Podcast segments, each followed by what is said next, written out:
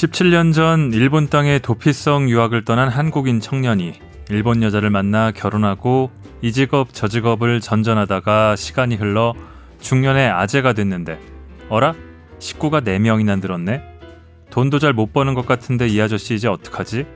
이번 생은 망해야 정상인데 어? 잘 살고 있네? 라는 느낌으로 읽어주신다면 무지하게 감사하겠다. 골라듣는 뉴스룸 책 읽는 순간 북적북적입니다. 백쉰 일곱 번째 책. 저는 심영구 기자입니다. 자, 명절 연휴 잘 보내셨습니까? 이렇게 명절 연휴를 보내고 나면은 원하든 원하지 않든 간에 가족에 대해서는 한 번씩 돌아보게 되는 것 같습니다. 명절 자체에 대해서도 저는 어느 정도는 의무감으로 해야 하는 것과 적당히 눈치 봐서 포기하는 것, 그 사이를 늘 상황 따라서 줄타기 하고 있는데 가족도 좀 그렇습니다. 어, 과거의 가족, 현재의 가족, 미래의 가족.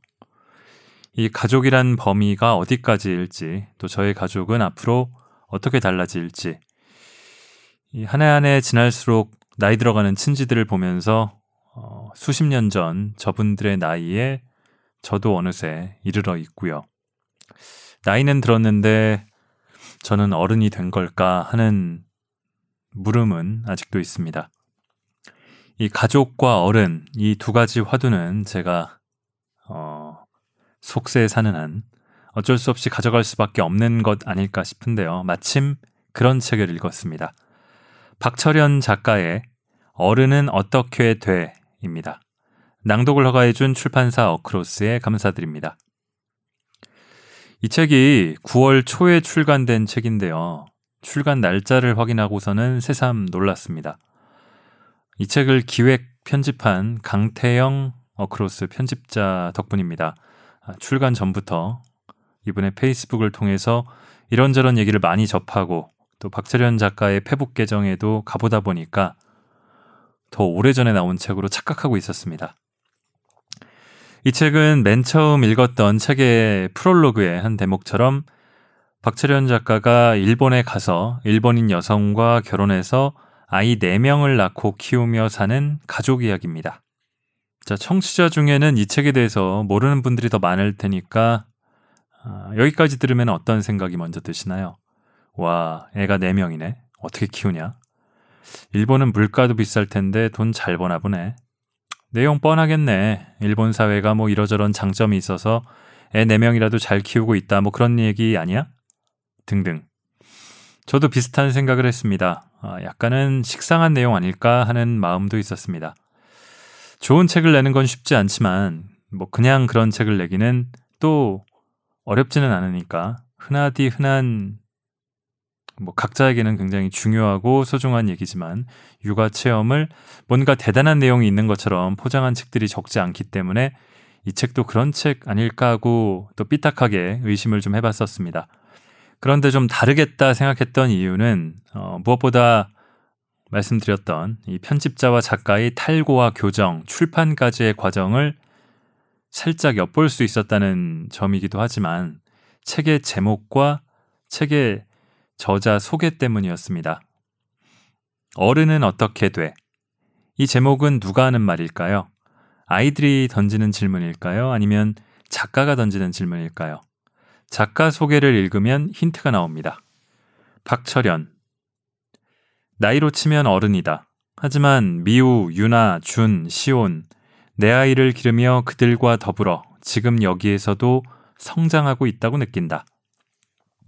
첫째 딸 미우를 낳았을 때만 해도 애가 애를 낳아서 어쩌려고 그러냐 라는 말도 들었던 것 같은데 지금은 아무도 그런 말을 하지 않는다. 여전히 모자람이 많지만 한 집안의 들보 정도의 역할은 하고 있는 것 같다. 아이였던 나를 그렇게 만들어준 아이들과 아내 미와코에게 고마운 마음을 전한다. 고레에다 히로카즈 감독의 영화 제목처럼 그렇게 우리는 함께 어른이 되어가는 중이다. 또한 그렇게 한 사람의 몫을 찾아가는 중이다. 그렇게의 다양한 이야기를 책에 담았다.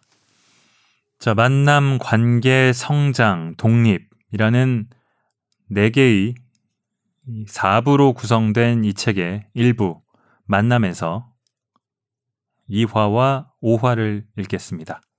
캐릭터부터 잡아야죠.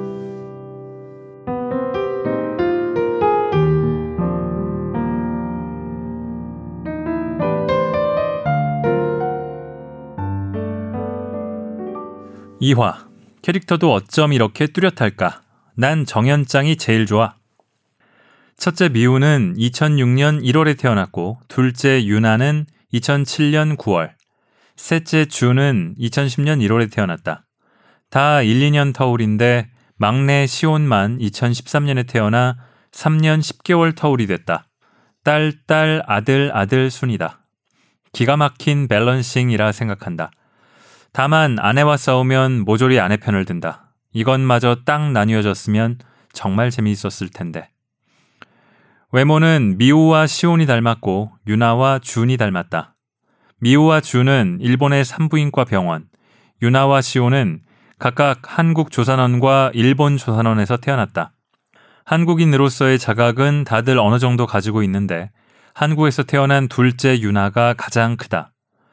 영어 이름이 YUNA인데 유튜브를 보기 시작하면서 김연아의 피겨 스케이팅 영상에 나온 이름이 자기와 같다고 흥분한다. 피겨 배우고 싶다 그러면 어쩌지 걱정도 했는데 와 저걸 사람이 어떻게 해? 라고 혀를 내두르며 감탄하기에 다행이다 싶었다. 유나의 가장 큰 자랑거리는 형제들 중 오직 자기만 한국 여권을 가지고 있다는 점이다. 한국에서 태어났기 때문에 한국에서 일본으로 들어올 당시 여권이 필요했고 그때 만든 여권을 기한이 지난 지금도 소중하게 간직하고 있다. 아빠가 한국인이라는 사실을 숨기지 않고 한국 걸그룹이 일본에서 뜨기 전에 먼저 발굴해 일본 친구들에게 알리기도 한다. 트와이스의 춤은 거의 다 따라할 수 있고 반 친구들이 사나, 모모, 미나를 좋아할 때 난 정현짱이 제일 좋아 라며 한국인스러움을 전면에 내세우기도 했다. 미우는 나중에 언급하겠지만 졸업식 때 한복, 여기선 치마 저고리가 더 일상적으로 쓰인다. 한복을 입어 일대 센세이션을 불러일으켰다. 또 나머지 아이들, 유나, 준이 사교육에 흥미를 잃게 만드는데 결정적 역할을 담당했고 그 점을 나는 항상 고마워한다. 하기 싫은 공부 억지로 시켜봤자 무슨 의미가 있겠는가가 아내와 나의 공통된 생각이었는데 그 취지에 걸맞게 미우는 공부를 싫어했다.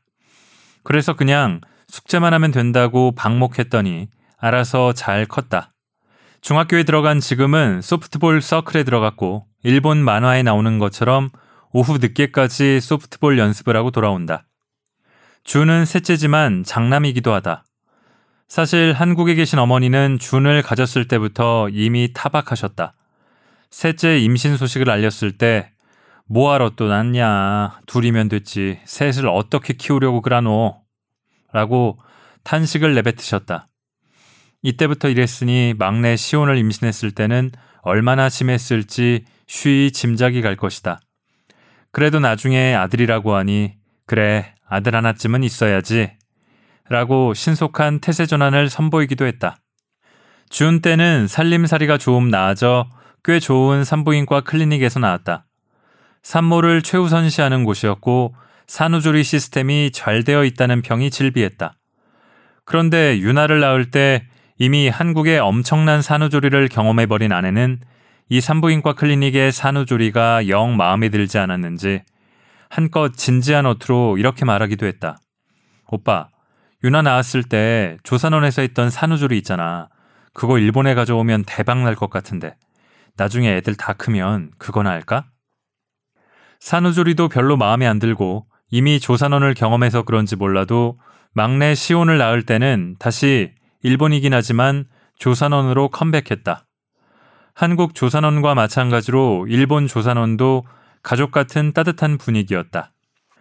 가정집을 개조한 조산원이었는데 미우, 유나, 준을 데리고 아내를 보러 가면 조산 원장부터 조산사들까지 모두 환영하며 우리를 맞아줬다. 고쿠분지시에 있는 이 조선원은 지금까지 매년 연하장과 함께 소식지를 보내온다. 소식지에는 파티 일정도 적혀 있다. 소에게 파티비를 내면 참석할 수 있다. 우리도 시온이 태어나고 몇 번 참석해 즐거운 시간을 보냈다. 그 파티, 아니, 사람들의 분위기가 좋았는지 아내가 한 번은 자기소개를 할 때 다음에 또 나으면 무조건 이 조산원에서 나을 겁니다. 라고 선언해 나를 공포에 떨게 하기도 했다. 다행히 농담이었다. 이 가족적인 조산원에서 밝은 대낮에 미우, 유나, 준이 엄마의 손을 잡고 엄마에게서 시온이 나오는 탄생의 순간을 지켜봤다. 어떻게 보면 그로테스크한 광경일 수도 있는데 아이들은 환한 미소를 지었다. 모두가 감탄사를 내지르는 와중에 준의 목소리가 유난히 크게 들렸다. 내가 자를 거야! 조산사가 탯줄과 가위를 나에게 내밀자 고작 3살밖에 안 된 준이 자기한테 달라고 외친 거다. 조산사도 나도 어이가 없어 웃고 있는데 미우가 준의 팔을 치며 아빠가 잘라야지 바보야 라며 면박을 준다. 누나한테 꾸중을 들었지만 마냥 좋은지 헤헷 하고 웃는다. 그러고 보면 항상 웃는 준이다. 분위기 파악을 잘 못하고 고집이 세서 유치원 시절에는 왕따를 당하기도 했다. 그러다가 우연찮게 태권도를 배우기 시작했는데 그 2년 동안 많이 나아졌다. 아내는 여전히 욕구를 참지 못하는 그의 성정을 걱정한다. 그 나이 때 아이라면 당연히 그럴 것 같은데 말이다. 시간이 말해주겠지. 하지만 초등학교 2학년 때 준이 죽고 싶다라는 말을 한다고 담임 선생님이 우리에게 알려준 적이 있다. 이 에피소드는 나중에 따로 다루기로 하자. 넷째 시오는 우연의 산물인데 결과적으로 축복이 된 케이스다. 약 4년 터울이 말해주듯 우리도 더 이상 아이를 낳을 생각이 없었다. 보통 결혼 10년 이상 넘어가면 거의 섹스리스가 된다. 아니라고 말하는 사람이 있으면 부러울 따름인데. 그래서 임신했다는 말을 들었을 때 나도 아내도 눈이 휘둥그레졌고 한국의 부모님은 난리가 났다. 앞서도 말했듯이 어머니는 직접적으로 낙태해라 라고 말했다. 그 이야기를 아내에게 전했다가 엄청난 싸움이 나기도 했다. 지금에서야 밝히지만 그리고 변명처럼 들릴지도 모르겠지만 나는 3명이나 4명이나 별 차이 없으니 나아도 된다는 생각이었다. 이미 3명을 키우면서 경제 수준과 육아는 별 상관이 없다는 걸 깨달아 버렸기 때문이다. 다만 아내가 더 낳기를 원치 않는다면 어쩔 수 없겠다는 생각이었다. 하지만 아내는 무조건 낳는다고 했다. 그러면 아내 말을 따르면 된다. 웃긴 건 애초에 그러니까 연애하고 동거할 때부터 아내와 나는 아이를 낳을 생각이 전혀 없었다는 점이다. 피임도 한다고 했다. 그런데 덜컥 미우를 임신해버렸다. 물론 불안했다. 아직 20대였고 돈도 없었다. 그래도 낳는 게 당연한 것이라는 아내의 생각을 존중했고 그걸 몇 번 경험하다 보니 4명이나 낳아버렸다. 시온을 임신했을 때 한국의 어머니는 앞서 말한 것처럼 세상 무너진 양 걱정하며 아이를 지우라고 그래야 우리가 편하다고 간곡히 사정했다. 절대로 낳지 말라고 몇 번이나 강조했던 어머니는 지금은 시온이만 보면 끌어안고 놔줄 생각을 안 한다. 눈에 넣어도 안 아플 손자 녀석이라는 표현을 몇 번이나 들었는지. 그럴 때마다 아니 그렇게 지우라고 한 사람이 라는 말이 입 밖으로 튀어나오려다가 만다. 네 명이나 낳고 키워도 문제 없다는 걸 굳이 증명하거나 강변하려는 것은 아니다. 한국과 일본은 상황 자체가 아예 다르니까 그럴 수도 없다. 다만 육아라고는 하나도 모르는 20대 철없는 한국인 아빠가 외국 땅에서 어쩌다가 아이를 넷이나 낳고 키워봤다는 것이 비슷한 처지의 한국 친구들에게 조금이나마 참고가 되었으면 좋겠다. 아이 키우는데 정답이 어디 있겠나. 그냥 키우는 거지.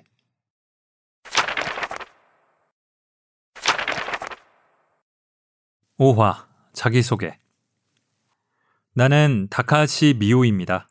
하지만 박미우이기도 해요. 왜냐면 아빠는 한국인이고 엄마는 일본인이라서 이름이 두 개거든요. 잘 부탁드립니다.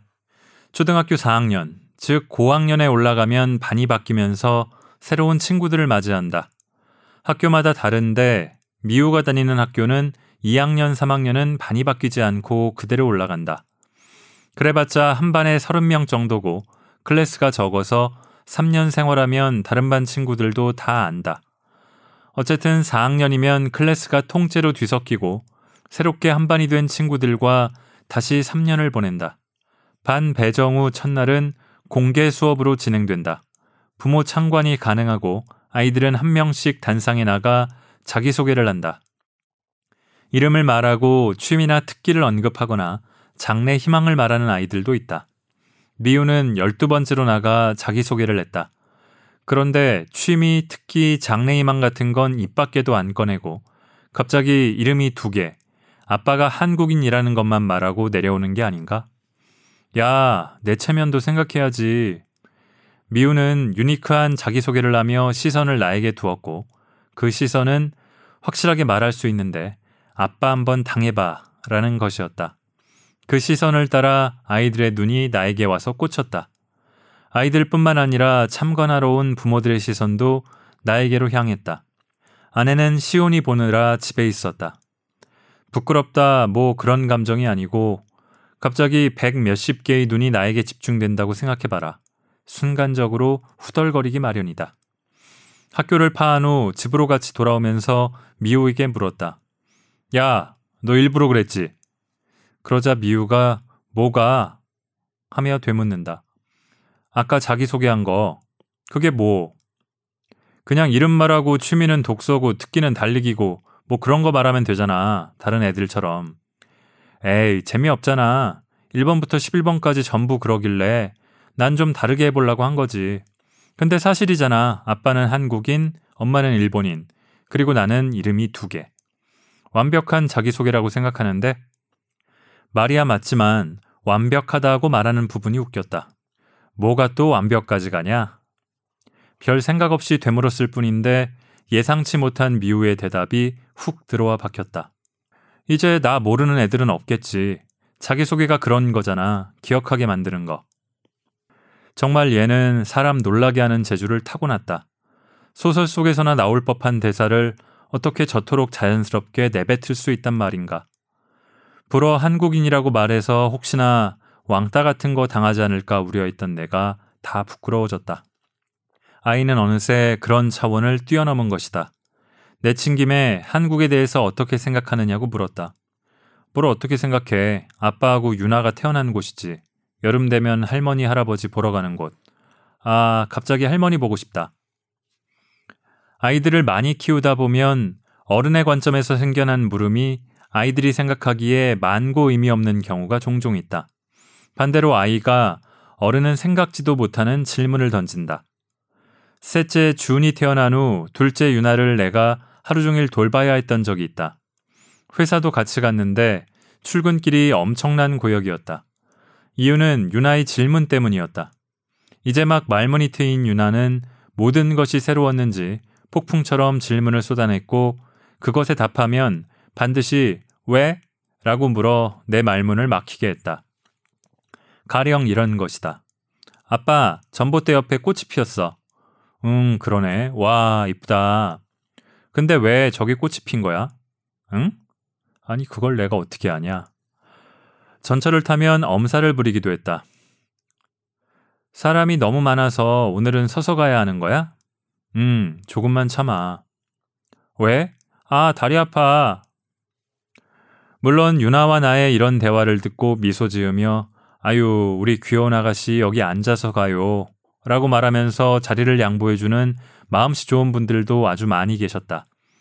그럴 때마다 유나는 고맙습니다. 라는 인사를 하기도 했지만 어쨌든 이런 사고방식은 어른 입장에선 좀처럼 떠올려지지 않는다. 그런데 어른도 아이였을 땐 분명히 이랬을 거다. 미우처럼 유나처럼 본능에 충실한 때도 부릴 줄 알고 적당한 자기 어필도 했을 것이며 그게 받아들여지지 않을 땐 울기도 하고 하지만 나는 아이들의 그러한 행동과 심리의 근저에는 엄마 아빠와 같이 있고 싶은 마음이 가장 우선으로 작용하고 있을 것이라 생각한다. 같이 있고 싶은 마음은 대화하고 싶은 욕구다. 아무튼 하던 이야기로 돌아오면 미우는 자신이 한국인임을 자연스럽게 알게 됐다. 그리고 그 사실을 말하거나 밝히는 것에 아무런 거리낌이 없다. 큰아이가 이렇다 보니 다른 아이들에게 따로 넌 한국인이야 같은 주입을 시킬 필요가 없다. 둘째는 자기만 한국에서 태어났다는 것에 가중치를 부여해 다른 형제들에게 너희들은 한국인이지만 일본에서 태어났잖아. 나만 한국에서 태어났으니 내가 진짜 한국인이지롱 이라며 심심찮게 자랑한다. 일본에서는 혼혈을 보통 하프라고 표현한다. 절반씩 피가 섞였다는 건데 이 하프라는 표현이 부정적 의미라고 받아들여져 요즘엔 하프 대신 더블이라는 표현을 의식적으로 쓰는 매체나 사람들이 늘고 있다. 아이들도 당연히 더블 전도사다. 미우나 유나 클래스에는 더블에 해당하는 아이들이 두세씩 반드시 있다. 누가 봐도 더블의 외모를 한 미우 친구 카렌이 집에 놀러 온 적이 있다. 러시아 엄마와 일본인 아빠 사이에 태어난 아이인데 둘의 대화가 꽤 재밌다. 발단은 카렌이 미우에게 너 정말 하프야? 라고 물은 데서 시작됐다. 카렌 입장에서는 외모상 순수한 일본인과 아무런 차이가 안 나는 미우가 혼혈이라는 게 믿겨지지 않은 듯 물은 것인데 이 질문에 미우가 음 근데 하프 아니고 더블이 맞아 라고 답하는 게 아닌가? 그러자 카렌이 되물었다. 왜 더블이야? 하프 아닌가? 하프는 2분의 1이잖아. 더블은 2이고. 그런가? 카렌은 2분의 1이 좋아, 2가 좋아? 당연히 2가 좋지. 그러면 앞으로 더블이라고 말해. 너 러시아어 하지? 응, 엄마한테 배워서 조금 하지. 봐봐. 일본어도 하고 러시아어도 하니까 더블이잖아. 와, 진짜 그러네. 옆에서 듣고 있던 나마저 설득된다. 뭔가 엄청나게 논리적이다. 카렌이 자기 집으로 돌아가고 난 후 미우에게 물었다. 너 아까 카렌에게 더블 설명한 거 누가 가르쳐 줬냐? 아무도 안 가르쳐 줬는데? 어디 텔레비전이나 이런 데서 본 거 아니야? 아니, 평소 그냥 내 생각. 와, 너는 정말 도대체 아무리 내 딸이지만 진짜 대단하다. 인정, 인정. 그런데 칭찬하고 보니 뭔가 이상하다. 아까 카렌은 엄마한테 전화가 걸려왔을 때 유창한 러시아어와 일본어를 섞어가며 대화를 나눴다. 하지만 미우는 한국 할머니와 통화하면 맨날 사랑합니다, 보고 싶어요, 들어가세요만 한다는 사실을 깨달아 버린 것이다. 그러니까 언어만 놓고 본다면 불완전한 더블이 완벽한 더블에게 일장 훈수를 둔 거다. 뭐, 완벽한 스킬보다 기본적으로 가지고 있는 생각이 중요한 법이니까.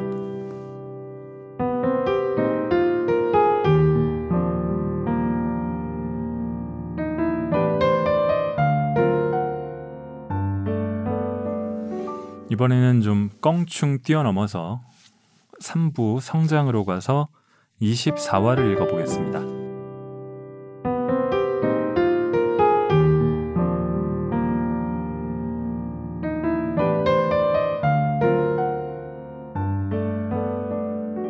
(24화) 한 사람의 목 나처럼 외국에서 사는 사람들에게 소셜미디어는 한국이 어떻게 돌아가고 있는지 알게 해주는 적절한 정보의 창이다.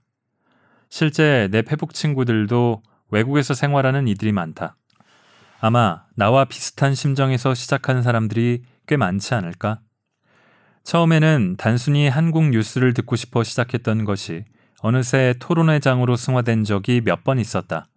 일본에서는 그리고 내 입장에서는 자연스러운 아이들과의 일상생활을 올리는 것 뿐인데 그게 의외로 반향이 커 한일 양국의 교육 환경을 비교하며 토론하게 되는 것이다.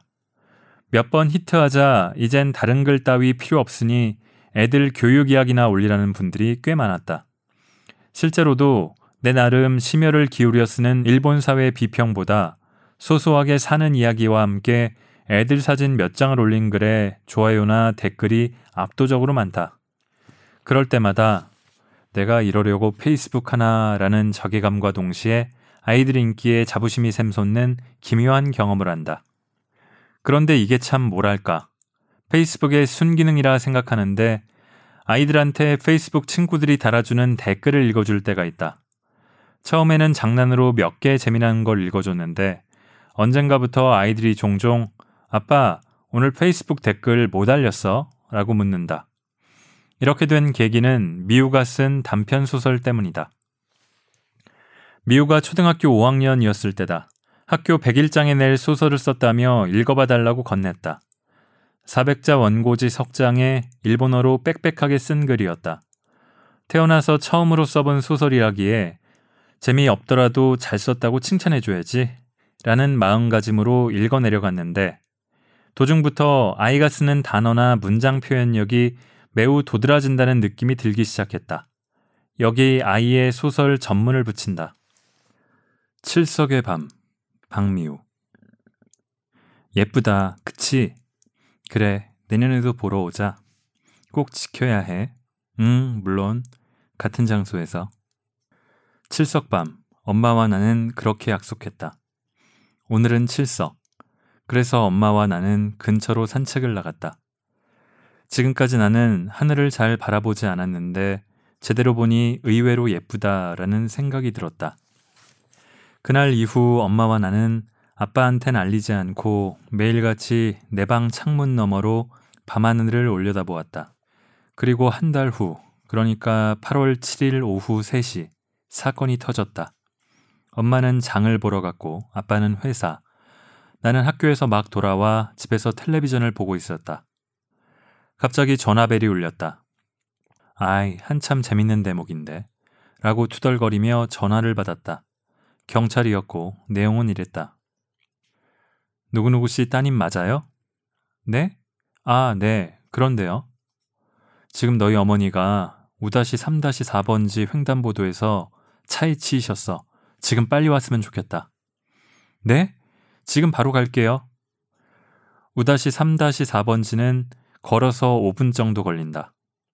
나는 전화를 끊고 현관으로 달려나갔다. 자전거에 몸을 싣고 집 열쇠 잠그는 것도 잊어버린 채 엄마 걱정을 하면서 제발 죽지 마 라고 간절히 빌었다. 고작 3분밖에 안 걸린 그 시간이 30분처럼 느껴졌다. 그렇게 횡단보도에 도착하니 이미 많은 사람들이 모여 있었다. 교통사고가 잘 나지 않는 곳이기 때문일 테다. 이웃도 보였고 전혀 모르는 사람들도 있었다. 인파를 헤치고 들어가니 엄마가 구급차에 막 실리는 중이었고 아빠도 보였다. 아빠는 나에게 빨리 너도 타! 라고 말했다. 급하게 탔다. 엄마 몸이 온통 하얗다. 우리는 그런 엄마를 계속 쳐다봤다. 하지만 엄마는 점점 더 하얘져 갔고 몸에도 힘이 빠져가고 있었다. 병원에 도착했지만 엄마는 이미 힘든 숨만 내쉬고 있었다. 나중에 아빠한테 들었는데 그때 나는 계속 엄마, 엄마만 되풀이했다고 한다. 아마 그런 엄마 모습이 믿을 수가 없어서 그랬던 것 같다. 그리고 몇 분 후 엄마는 숨을 거뒀다. 장례식 날 많은 사람들이 나와 아빠를 위로해 주었다. 나는 그날 나 스스로도 놀랄 만큼 많이 울었다. 그때부터 나와 아빠는 매일매일을 소중히 살아갔다. 하루하루가 얼마나 중요한지 그때 깨달았기 때문이다. 그리고 엄마 교통사고로부터 약 1년. 다시 칠석의 밤이 돌아왔다. 그날은 일찍 퇴근한 아빠와 함께 1년 전 엄마와 함께 갔던 곳에 갔다. 왠지 모르겠지만 눈앞이 흐릿해졌다. 눈물이 한 방울 떨어졌다.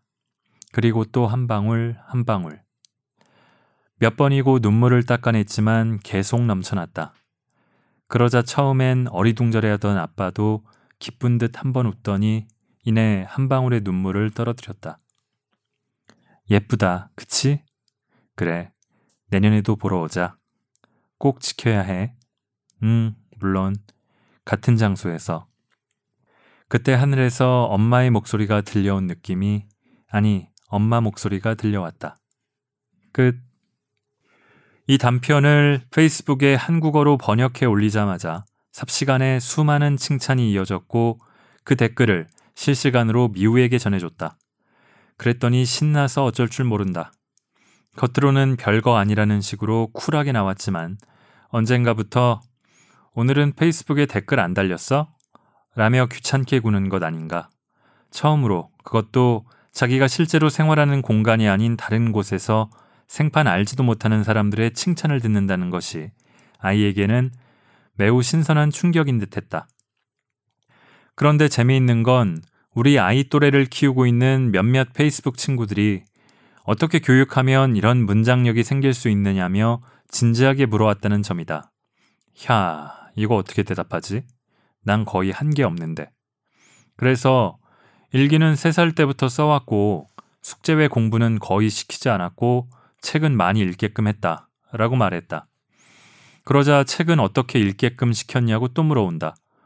그래서 뭘 어떻게 시킨 게 아니라 내 취미가 독서이고 신문 읽는 걸 좋아해서 집에 있으면 항상 책을 달고 사는데 그걸 큰아이가 보고 흉내낸 것 같다고 했다. 말해놓고 보니 그럴싸하다.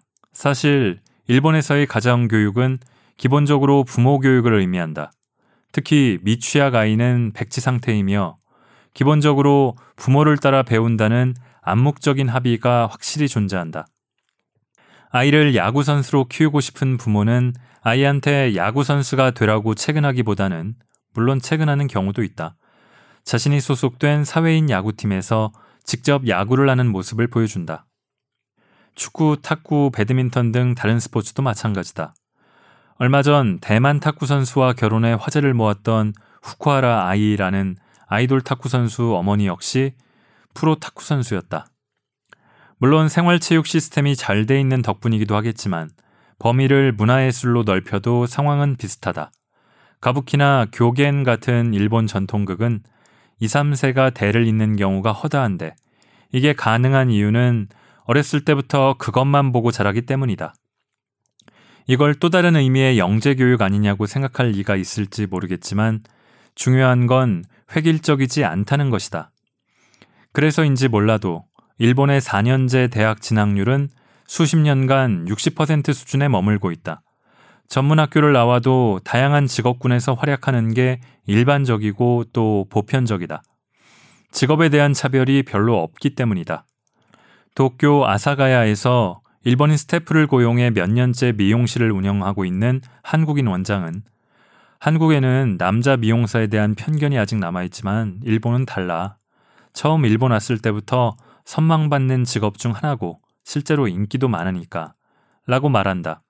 제과 제빵도 마찬가지인데 일본 여자 초등학생 장래 희망 1, 2위에는 항상 파티셰가 들어가고 실제로 사회에 나와서도 육체적으로 힘은 들겠지만 직업적으로 전혀 차별을 받지 않는다.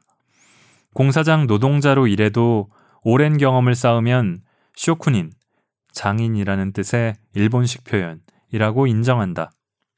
사회 분위기가 이렇다 보니 잘 나가던 상사맨이 어느 날 회사를 그만두고 고향에 내려가 부모가 하던 여관을 물려받거나 우동집을 해도 자연스럽다. 처음에는 이런 풍토가 선뜻 이해되지 않다가 어렴풋이 짐작하게 된 계기가 있었다. 집 근처에 60년 된 라면집 다이쇼켄이 있는데 창업자와 이대 아들이 함께 경영한다. 물론 항상 손님들로 북적인다. 미우가 초등학교 입학할 때 축하 외식이나 하려고 물어보니 다이쇼켄에 가서 라면 먹고 싶다 라고 한다. 생각해보니 한 번도 같이 간 적이 없었다. 둘이 카운터에 앉아 라면을 시키자 이대 아들이 라면 면발을 뽑고 돼지 국물을 우려내고 하는데 창업자 아버지가 뭐가 마음에 안 들었는지 똑바로 해 이 자식아 라며 소통을 쳤고 아들이 연신 죄송하다며 고개를 숙인다. 손님 앞에서 저래도 되나 생각하는데 수십 년 단골처럼 보이는 옆자리 노신사가 이렇게 말한다. 허허허, 아직 몇 년 안 됐잖아. 구중만 하지 말고 격려 좀 해줘. 이친인 마애가 그리 쉽게 되겠어? 노신사가 쓴 이친인 마애라는 표현이 재미있다. 이친인 마애는 한 사람의 몫을 온전히 한다 혹은 그 정도 수준이 됐다는 의미다. 원래는 음식점에서 뭘 시킬 때 1인분만 주문할 경우 이 표현을 쓰는데 관용적으로 한 사람의 몫을 할 수 있느냐, 없냐는 뜻으로 쓰이게 됐다. 우리식으로 따진다면 독립해도 되는 수준인가의 기준이다. 일본 사회는 누가 무슨 일을 하든 즉 업종에 상관없이 이친인 마애가 된다면 그 분야에서 전문가로 인정해주는 풍토가 있다. 그리고 그러한 풍토를 어릴 때부터 접한다. 미우가 초등학교 입학 기념으로 간 라멘 가게에서 이 단어를 듣는 것처럼 말이다. 결국 이친인 마애가 안 되면 아마추어니 그게 되기 위해 노력해야 한다는 것을 일상에서 경험한다. 그래서일까? 일본어에도 팔방미인이란 표현이 있지만 한국과는 다르게 나쁜 의미로 쓰인다. 제너럴리스트보다 스페셜리스트를 추구하고 장려하는 게 일본 사회의 암묵적 룰이고 그래서 직업에서 차별받는 경우는 적어도 겉으로는 보지 못했다. 3D 업종 노동자나 홈리스를 가리키며 부모가 자녀에게 너도 공부 안 하면 저렇게 돼 라는 말을 건네는 건 상상하기 힘들다. 아무튼 페이스북에서의 이런저런 토론과 격려는 큰아이는 물론 초등학교 3학년인 둘째 딸 유나에게도 많은 자극을 준 듯하다. 내 생일이 다가와 아이들이 아빠 생일 선물로 뭘 해줄까 이야기가 오가기에 장난 반 기대 반 또 읽을 거리 같은 거 받고 싶은데 편지 말고 소설이나 에세이 같은 거 라고 하니 유나가 갑자기 나는 돈이 없으니 선물은 못 사고 아빠한테 소설을 하나 써줄까 해 라고 한다. 예상치 못한 답변이라 놀라우면서도 기뻤는데 진짜로 생일날 나와 모모라는 멋들어진 단편을 선물하는 게 아닌가? 언니를 흉내낸 것이라 할지라도 대견스러웠고 또 결과물을 떡하니 내놓는 것을 보고 놀랍기도 했다. 내용은 음 뭐 아직 3학년이니 앞으로 늘겠지. 물론 늘지 않는다 하더라도 문제가 될 것은 없다. 아이들 삶에서 중요한 건 언제나 스스로 깨우치는 태도와 습관이니까. 부모가 주입시키는 건 아무 쓸모 없고 오히려 아이들의 심성을 삐뚤어지게 만들 수도 있다. 그런 의미에서 미우는 완벽하게 나를 닮았다. 딱 숙제만 한다. 그 외 공부는 하나도 안 한다. 집에 있을 땐 뭔가를 읽고 뭔가를 메모한다. 뭔가는 다양하다. 요리 레시피, 소설책, 그림책, 심지어 게임 매뉴얼까지. 이 안에서 자기가 궁금하거나 기억하고 싶은 부분을 기록해둔다. 매일 일기를 쓰는 건 기본이다. 어쨌든 항상 쓰고 있다. 이 원고를 쓰면서 미우에게 다시 한번 물어봤다. 너는 대체 뭘 그렇게 쓰냐고. 그러자 미우가 아빠도 뭔가를 항상 쓰잖아. 페이스북에. 라고 답하면서 이렇게 덧붙인다. 옛날에 아빠가 말했잖아. 아빠도 나만 했을 때 공부는 하나도 안 하고 숙제만 했고 일기 수필 같은 걸 썼다고. 이 대화를 몇 년 전 공원 벤치에서 나눴다. 매우 일상적인 대화였고 사실이긴 하지만 그냥 스쳐 지나듯 한 말이다. 그런데 미우는 그걸 지키고 있다. 너무 평범한 대화라서 나도 거의 잊고 있었던 그 기억을 아이가 소환해냈다. 아이는 부모 따라간다. 부모가 하는 행동, 말과 단어, 그리고 습관을 배운다. 나는 집에 있을 땐 항상 페이스북에 뭔가를 쓰고 남는 시간에 소설이나 신문을 읽는다.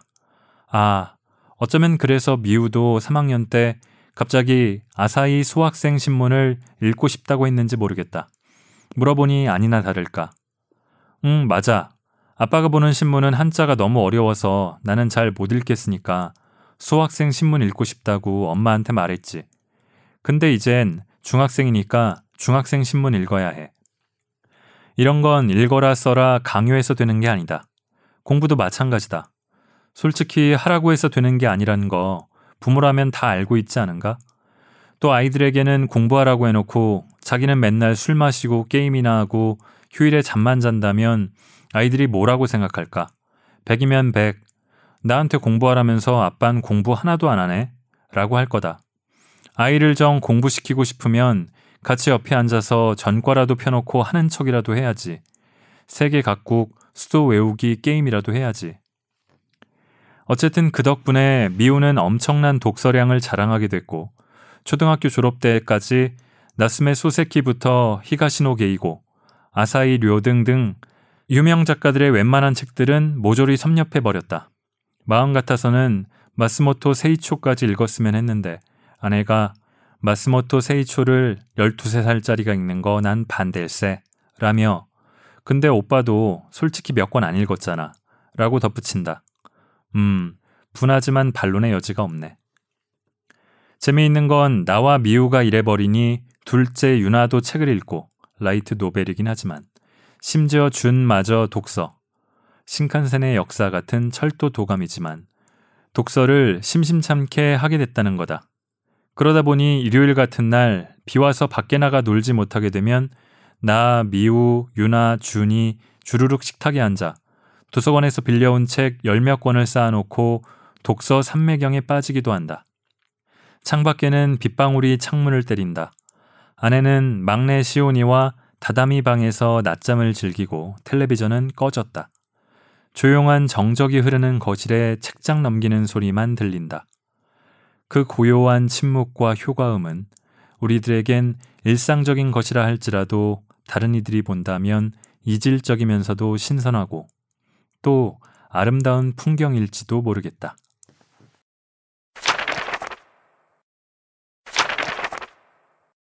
3 2화 헤어지는 법 육아는 완결되지 않는다. 평생 따라온다. 나만 하더라도 한국에서 부모님이 매일 아침 카카오톡으로 뭔가를 보내온다. 아버지와 어머니의 눈에 나는 여전히 밥은 잘 먹고 다니는지 걱정되는 아이로 비친다.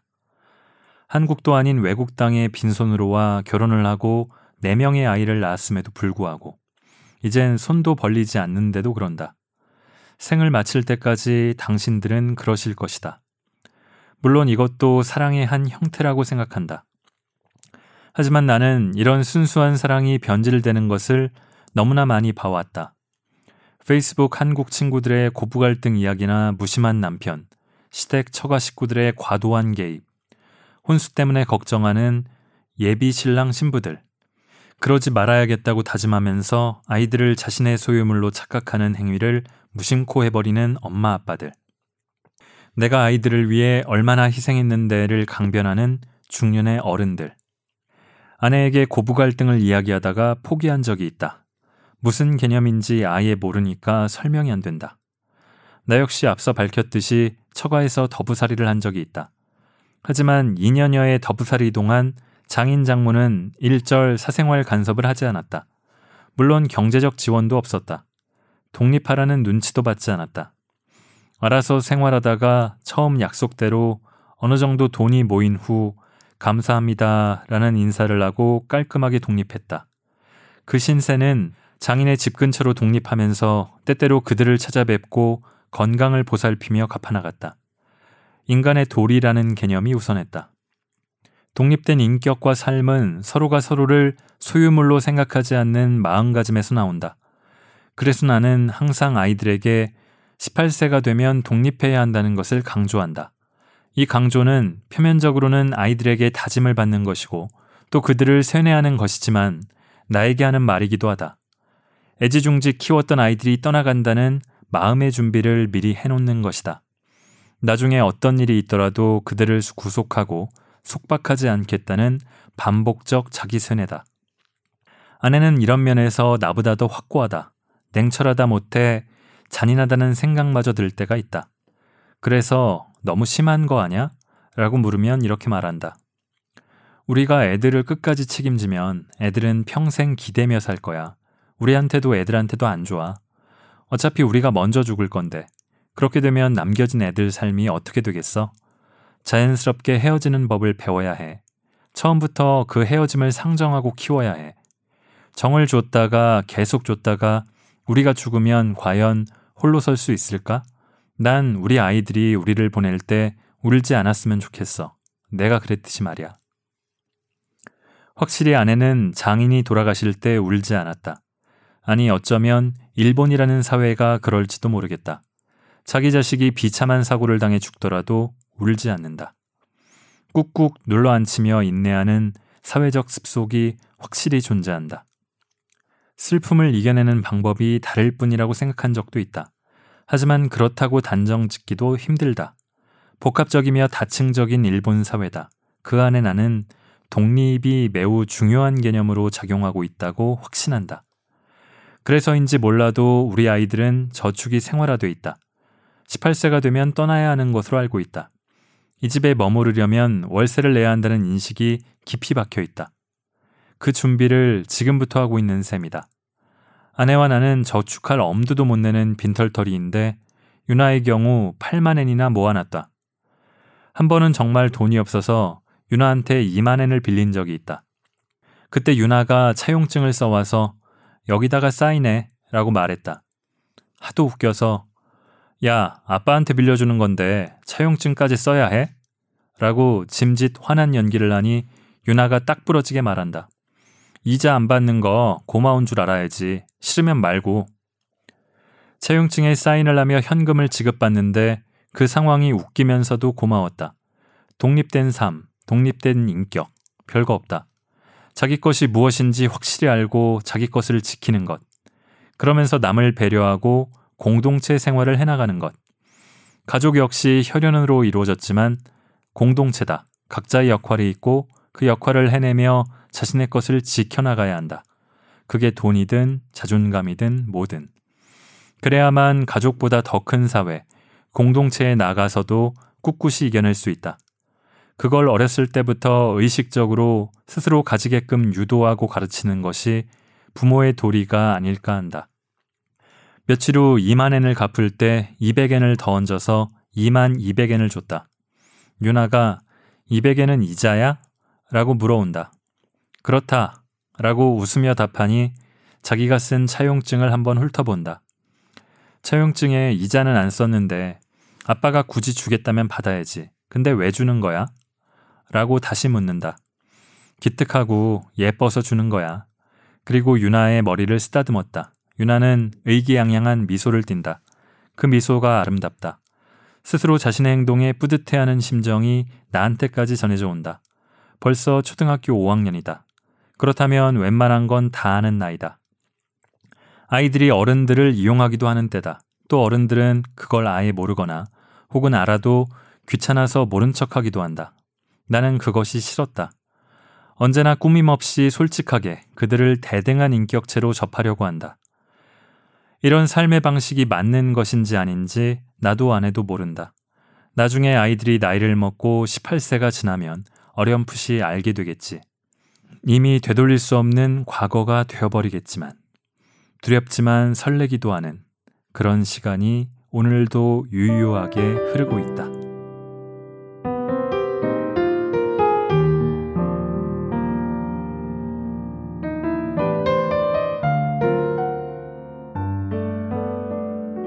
자, 이 책을 읽다 보면은 책 뒷면에도 그런 이야기가 적혀 있는데요. 어느새 미우, 유나, 준, 시온 네 명의 아이들이 옆집에 사는 아이들처럼 친숙하게 느껴집니다. 아, 사실은 지금 사는 아파트에도 옆집에 고등학생, 중학생 두 남매가 있는데 이름도 잘 모르지만 뭐 책을 읽어보면 그렇습니다. 작가가 저보다 약간 나이가 많은데 저도 그런 생각을 합니다. 나이로는 벌써 어른이 되고도 남은 것 같고 회사에서 저에게 하라고 하는 역할도 그렇고 그런데 여전히 저는 제가 어른인가 자문할 때가 많습니다. 이렇게 육체적으로 신체적인 나이를 먹어서 어른이 되는 것과 정신적인 면에서 또 영혼이 어른이 되는 것과는 차이가 클 테죠. 아이를 낳으면은 아이에게는 어른 역할 노릇을 더 명확히 해야 할 때가 많을 텐데 제대로 할 수 있을까? 제대로 하는 것일까? 어른은 꼭 이런 것이고 이렇게 해야만 하는 걸까? 이렇게 돼야만 하는 걸까? 그런 게 아니라 어른은 어떻게 돼? 라는 물음에 각자의 방향과 각자의 속도로 각자의 방식으로 답하면 좋을 것 같습니다. 이 책에서 잔잔하게 각기 다른 에피소드를 통해서 하는 답도 그런 게 아닌가 싶고요. 뭐 아이를 키우는 분이든 이미 키워 다 키운 분이든 곧 키울 분이든 아이랑은 전혀 나는 관계 없다. 그럴 생각 없다 하는 분이든 한번 읽어보셨으면 하는 책입니다. 어, 아이만이 아니라 어, 삶을 살면서도 저는 매일 배우고 또 실수하고 때로는 좀 상심하고 그러면서 때로는 퇴보하지만 약간씩은 성장해 가고 있는 게 아닌가 하는 생각을 하거든요. 그런 생각을 이 책을 읽으면서 좀 했습니다. 한 가지 좀, 어, 아쉽다고 할까요? 어차피 이게 아빠의 이 시각에서 쓴 책이라서 이 행복해 보이는 가족의 엄마는 과연 어떨까 하는 궁금증이 좀 들기도 하는데 이 작가의 전작이 있습니다. 이 일본 여성과 결혼하게 되는 스토리. 이 책의 프리퀄이라고 할지 아니면 이 책이 그 책의 속편이라고 할지 저도 아직 읽어보지 않았는데요. 한번 찾아서 읽어볼까 생각하고 있습니다. 자, 지난번에 어, 2주 전이죠. 저는 책을 구하려는 고양이라는 책을 읽었는데 거기에 관련해서 댓글을 남겨주신 분들이 있습니다. 오늘도 롯데는 아마 롯데 팬이신 것 같은데 요즘 읽고 있는 책입니다. 이제 20장 남짓 남았네요. 이건 뭐 동화인가 싶을 정도로 쉽게 읽기 시작했습니다만 어느 순간 그냥 쉬운 동화는 아니더군요. 방송은 이따 책을 마무리하고 듣겠습니다. 라고 댓글을 남겨주셨는데 저의 낭독이 기대하신 정도가 됐는지 궁금하네요. 실망하지 않으셨으면 좋겠는데요. 그리고 뭐 멘탈의 1년인 서울 이라는 아이디를 쓰시는 분이 방송 잘 들었습니다. 고양이 연기 좋네요. 등장인물마다 다른 톤으로 읽으시느라 애쓰시는 게 느껴집니다. 권 기자랑 연기 경쟁 붙으신 듯 그리고 소설에서 얘기한 음악이 배경음악으로 나오니까 더 실감나요. 라는 말씀을 남겨주셨습니다. 처음에는 그럴 생각이 없었는데 녹음하고서 편집한 걸 듣다가 음, 베토벤 교향곡 9번 음, 합창을 깔고 있는데 이걸 한번 넣어보면 어떨까 하는 생각이 들어서 넣어봤는데 실감나게 들으셨다니 감사합니다. 연기 경쟁을 제가 권 기자랑 음, 할 계제는 아니고 저보다 연기력은 확실히 뛰어난 것 같습니다. 소설을 좀 재미있게 읽어보려고 노력은 하고 있습니다. 자, 연휴가 지나고 아침 저녁으로는 쌀쌀합니다. 책과 함께 즐거운 시간 보내셨으면 좋겠습니다. 자, 이번엔 좀 길었습니다. 들어주신 여러분 감사합니다.